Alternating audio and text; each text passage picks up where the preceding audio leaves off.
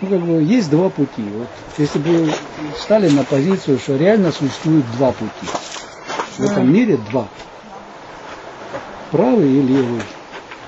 Или путь адептов правого пути и путь адептов левого пути или черная магия. Белая магия и черная. Вот два пути.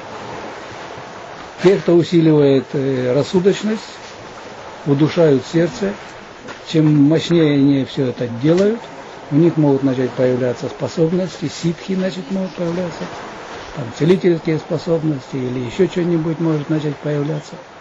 Ситхи на санскрите. Ситхи это сверхспособности, но, но сверхспособности всегда надо ясно понимать, существуют от низшего я и от высшего я. Легко вляпаться в сверхспособности низшего я. Ну, некоторые видящие, то, что там в тонком мире что-то видят, или прошлое, или будущее, они уже уверены, что они там ясновидцы и очень продвинутые. Они часто могут оказаться медиумами, просто заблудившимися на левом пути. Поэтому вот э, если понимать, что реально перед человеком два пути, правый и левый.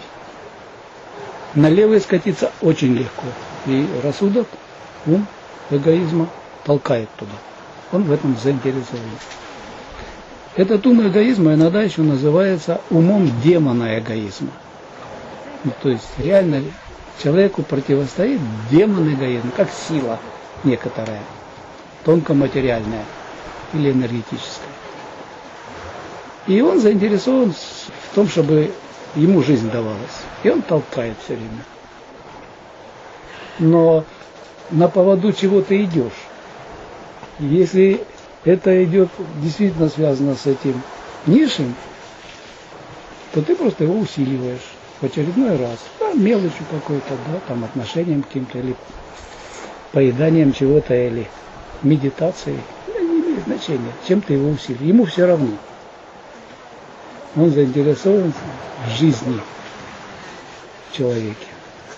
Поэтому сегодня огромное количество людей заблудившихся. И вырваться из заблуждения исключительно трудно. И вот наш опыт показал, первое, что надо, это преодолеть себялюбие.